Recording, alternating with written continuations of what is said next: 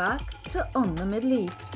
My name is Amberin Zaman, and today I'll be turning to Tunisia, whose descent into autocracy under President Kais Saied is continuing apace.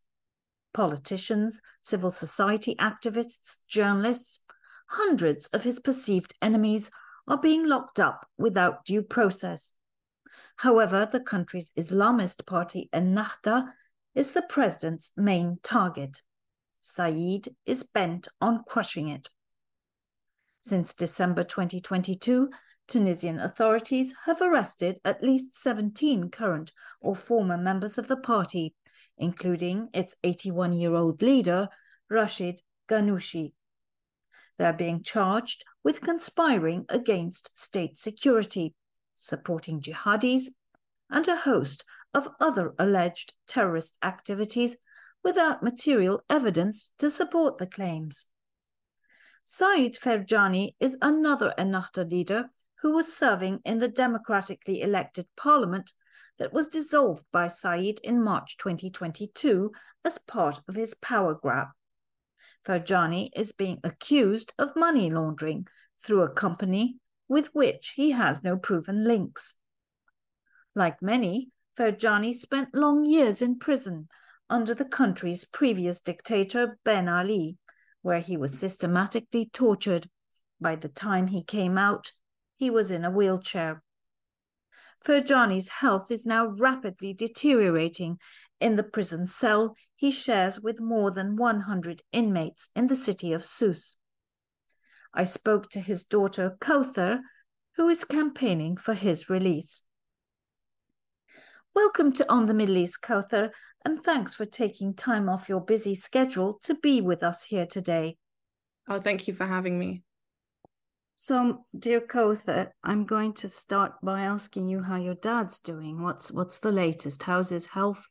Are you getting any kind of response from the authorities, given how poorly he's been doing? Any compassion? Any changes? Well, my father's health has been slowly deteriorating in his prison, mostly due to his prison conditions, because he's sharing a cell with 105 people. They have one open toilet to share amongst them. During the heat, there's been infestations, breakouts. People are getting rather ill, including him, and a lot of them are chain smokers, which has contributed to him having respiratory problems. In the last few weeks, he hasn't had the best of response from the prison administration when it comes to his health but we don't know if it's because we've recently had a press conference in Tunis or what, but we have heard as of yesterday that they have improved his conditions. Oh, that's wonderful news. And when you say improved, what what exactly has happened? I by improved I mean they have given him access to medication, some foods like dietary needs that, that he had. I mean uh, there was one point where they wouldn't even let him buy milk or have access to a doctor. So, with regards to that, they've improved it. They've also asked for some of his cellmates not to smoke next to him. Like some of the ones are directly next to him, but I mean, it's still a cell of 105 people. So that's what I mean by they've improved. Otherwise, he's still in atrocious conditions. And how big is this cell? So the cell apparently has a capacity of maximum 60. When he initially went in, there were around 120 people in the cell. Since then, I think it fluctuates between 105 to 120 people. And again, it's a capacity of maximum 60, and that's pushing it. And these are sort of common criminals, violent people. Yeah, so they've they've placed. So my dad is in Sousse prison. He's one of two two political prisoners, I think, that are currently in in Sousse prison, and yeah, they've put them with common criminals, violent criminals. I mean, one of the criminals that we do know early on that he was placed with was he gouged the eye of another inmate, another inmate of his. I, I mean, some of them obviously also have psychological problems, who was seen cutting his flesh and putting it in a sandwich and eating it. So these are the kind of criminals that are in my father's cell. He's also had a death threat with an inmate, but not in his cell. So that's his surroundings. And like I said, it's one toilet that is open in the middle of the cell for 105, 105 men to share. So, do you have access to him? Do any of your family members have access to him? Does he have any visitation rights with you, his lawyers? Um, so he does have visitation rights with his lawyer, who I gets to see him. I think what he can see him, I think once a day in the five days. His family member can see him once a week or drop off food once a week, I think. And he, so, like, all of the immediate family are here, including my mum. But he does have a sister that does see him and drops off food as well. But because of the temperatures right now that are reaching about 48 degrees where they are, food uh, goes off within the day. So, so you that... guys are here in London, and clearly yeah. you you don't feel comfortable going back. Your father probably has said, "Don't come," right? Yeah. So my father did say I, he knew that his arrest was impending, and just before his arrest, he did say for none of us to come to Tunisia to do as much as we can for the cause, not just him abroad. He felt they would try and use us against him to to humiliate him. And so he has asked us not to come though i'd say probably with everything that i've been doing around the world and the legal cases for sanctions targeted sanctions i think it probably would be unsafe.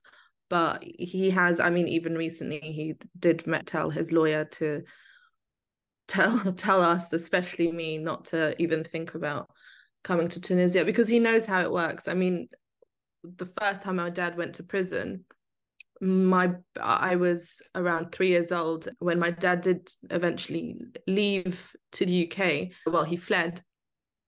Me my me and my older brothers who were five seven and eight at the time we were on a no fly list. So and up until the revolution which was 21 years later we were still on a, a, list and that was us as children.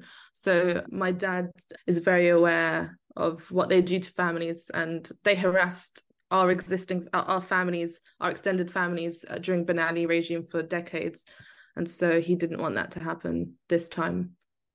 Yeah, it's it's just all completely insane. And as you mentioned your poor dad was in jail along with many others under Ben Ali, and he came out in a wheelchair, as you described so, I mean, powerfully in that piece you did for Al Jazeera. But looking at the situation more broadly, I mean, are you surprised by by all of this? I mean, as we all know, Tunisia was like uh, the model story that emerged right from the Arab Spring, as we keep saying. But look at where we are. Are you? I mean, why do you think this has happened? Is it like some freak accident that this guy who nobody really knew got elected and he's just unleashed this, or was something building up? Um, I think for some time, you know, during the time the the the 10 10 years of the revolution before Kais's presidency, we've known for some time that there are many forces that didn't want the revolution to succeed as they didn't in Egypt and elsewhere. But, you know, a lot of the parties, especially, you know, the party that my father was in, worked really hard against those counter revolutionary forces and did try and be as inclusive as possible. However, when the coup happened well, around two years ago, Kais's self coup. I think from that point on, it was kind of it was written what we could sense what was going on. I mean, my father's name, as a lot of the names that are in prison now, was leaked as one of the people to Kais Saied set his sights on to arrest, and that was just after the coup. So it's not a surprise that this is where it was headed, especially the moment he grabbed powers, the moment the the tanks were in front of Parliament it was clear that this is where it was going. Well, the irony, of course, is that everything that Nahda is being accused of is uh, actually stuff that it actually avoided, you know, in fact, to the point that it was criticized for being too accommodating of the secularists of the ancien regime types. And so, you know, that that's the real tragedy here. Why do you think so few people reacted then? These people who were out on the streets to over, you know, to seek Nali's deposal didn't show up for its democratically elected government. Why not? Because I, I think the average person needs more than just democracy, obviously. Like, that isn't what's going to feed them. That isn't what's going to yeah feed them pay them pay their bills. And at the time as well i think there was a lot of whether it's from the media or certain other factions in tunisian civil society that was constantly i guess blaming all the the lack of i don't know the the lack of financial say success in tunisia on Ennahda and so they felt like this was an, their answer this this new guy. And it was it's the same trope that's been happening across the world.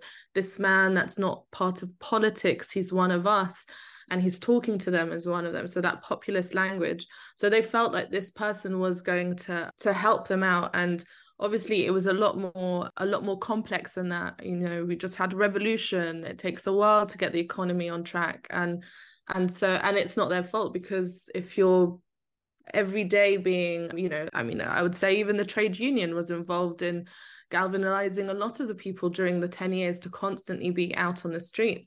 And so by the end i can see how they found this person attractive to them and so they didn't say much. And now he's lost popularity but they have fatigue you know they had a revolution and then after the revolution they were constantly protesting and so I understand the fatigue that the average Tunisian has and how they are showing their dismay is by risking their lives and leaving leaving on rafts with their families. So rather than stay in Tunisia and sort of rise up, they feel that their best bet is to risk their lives, as you say, and yeah. try and get to Lampedusa somehow and yeah. failing and drowning. And it's all terribly tragic. Yeah. We just saw another drowning incident, right? Another boat that yeah. capsized. Forty people, I think, were killed. Yeah. Many yeah. women, babies. It's it's absolutely horrible. But you know, wouldn't you also say that there's a lack of solidarity among all these political parties? That's that that that that people are so polarized in Tunisia, and that seems to be also part of the problem. I think initially, yeah, I think initially there was that problem. I think I think some parties at the time still, and and some of these parties have since said that they've realized they weren't as democratic, and that as soon as the coup happened, that should have been their main focus rather than their usual attack of we hate Ennahda. And so even some of them have looked back on it and thought we should have put democracy first, fought for that, and then gone back to our usual we don't agree ideologically. And i think that's i think that's what was one of the main problems. But i have to say since since these arrests since these mass arrests because he has targeted not just Ennahda but people from you know human rights organizations media other political parties. And actually a lot of them are the ones where they decided to like cross the political aisle and work in a coalition. And the coalition involves Ennahda too a lot of them have now seen that you know together it worked we're more likely to succeed against the dictator. I mean i for one i'm in a group with the children of these people that are in prison from across the political spectrum people that wouldn't usually you know be getting along but we've all decided quite early on that we have to work together. And where so are the children? Where are you mostly so all of them are across the world, actually. So I would say I'm the only one in the UK. Some of them are in France. Some of them are in Tunisia.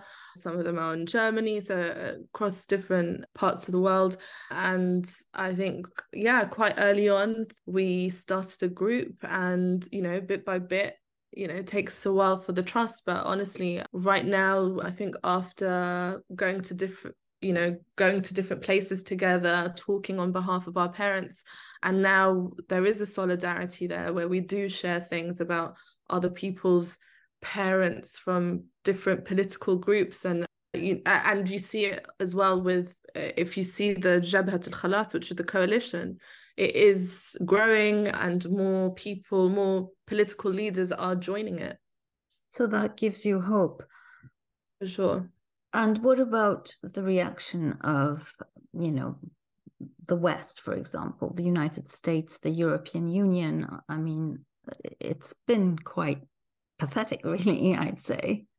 Honestly, I mean, out of all of them, surprisingly, the US has probably been the better one when it comes to Tunisia. I went to the US in May. I had meetings with people from you know democrats republicans and actually some of these meetings along with someone that a tunisian there that's been working tirelessly since last year you know they're resulting in hopefully two bills that will come out with this. And you know whether it's speaking to the state department or people from you know from ted cruz's office to ilhan omar's office they're all very concerned and willing to speak out. However with regards to the UK and the EU, it has been really disappointing. I mean, I've been lobbying here, this is my country. And, you know, my father, when he first came here, he didn't, I mean, he was in a wheelchair. He he got to lobby, he got to speak to quite a lot of politicians here, and he managed to do a lot more than I've been able to do. And that unfortunately that's all to do with Europe's Europe's prioritizing the immigration situation and, you know, despite all our hard work and speaking to everyone, even in the EU, I had a lot of meetings. At the end of the day, it just feels that whatever they do preach to countries like mine, I, uh, by countries like mine, I mean like Tunisia, their interest comes first. And so that's been quite disappointing. And what about Turkey, which was, I mean, the current government there uh, and President Recep Tayyip Erdogan very closely allied with Ennahda, had a fantastic relationship with Ghannouchi. Are you not slightly disappointed at, well, the lack of I support? Mean, personally, I mean, I haven't really kept up with the Turkish situation. I've never been, I, I'm personally not. I, I've never been particularly invested in Turkey either way. But I mean, somewhere like Turkey is still not going to be as powerful as and as necessary as the EU and the UK actually. The EU is really important. They were scrutin I mean they were there, they were present during the the the years after the revolution. They were heavily scrutinizing as they should. But it just felt like it all disappeared as soon as the tank was in front of parliament. Do you think the United States is having an impact with the sort of pressure that you describe, the statements, think, the resolutions? I think it could. I, I think there's a lot more to do, but it could have, I think, when as they hopefully reflect more on the military budget and the military aid that they do give Tunisia, the more they reflect on that, the more hopefully that will have more of a an, an effect on what's going on in Tunisia. Kais Saied himself won't necessarily care, but those around him will. I mean, they are still, uh, uh, I mean, they are still sane actors in this, and he's nothing without them. And so, hopefully, pressure from that side. But I mean, that's like America said. I think even America's men spoken about this. It there's only so much they can do without the help of the EU and you know, and the UK even, because geographically we do need we do need them to act first. I mean, even if it's not to act, but not to make matters worse. So you you're basically saying that however much pressure the US brings to bear if the EU isn't on board with that, it provides an escape hatch for this regime. Exactly. I mean, at the moment, if the I mean, obviously we welcome pressure from the UK from the US and it is helpful, but the EU is direct is I mean geographically, just geographically alone, it it will cause more of an impact on Tunisia. And I mean the them funding I I mean the the sorry the help that they've given with regards to what they say is for the migrant situation even though we know Kais Saied would not use that money for that. He will use that to consolidate and strengthen his power. It's I mean I mean yeah, sorry, without without pressure from them it's it's just pointless. And we don't uh, the other thing is we're actually not even looking for real we don't want intervention. So I want to make it very clear like, no one wants any intervention. We just don't want to make it easier for the regime. But looking at the situation as it currently stands, I mean, it doesn't look very hopeful, does it? It seems to be going from bad to worse. So, how do you guys, you, the children, the families, people who care about Tunisia, are from Tunisia, how do you cope with that emotionally? I think emotionally it's it's quite up and down. I'd say for some of us who've had so i think it's a bit different. So there's kind of two camps. So there's those of us who've had and it's usually the children of Ennahda who've had their parents in prison before. Granted it was many years ago. For some it wasn't many years ago. For some their dads were in prison for even up to two decades. So there is a different coping with that i think. So a part of us is like we've seen worse we know that our dad can our dad can mentally handle this. It's not that it's right what's happening to them. And then obviously it's still sad because our dads are not young. They're some of them they're late 60s 70s 80 plus in some cases. And so on that side of things it is hard especially because you don't get to speak to them. Haven't spoken to my father in over 5 months.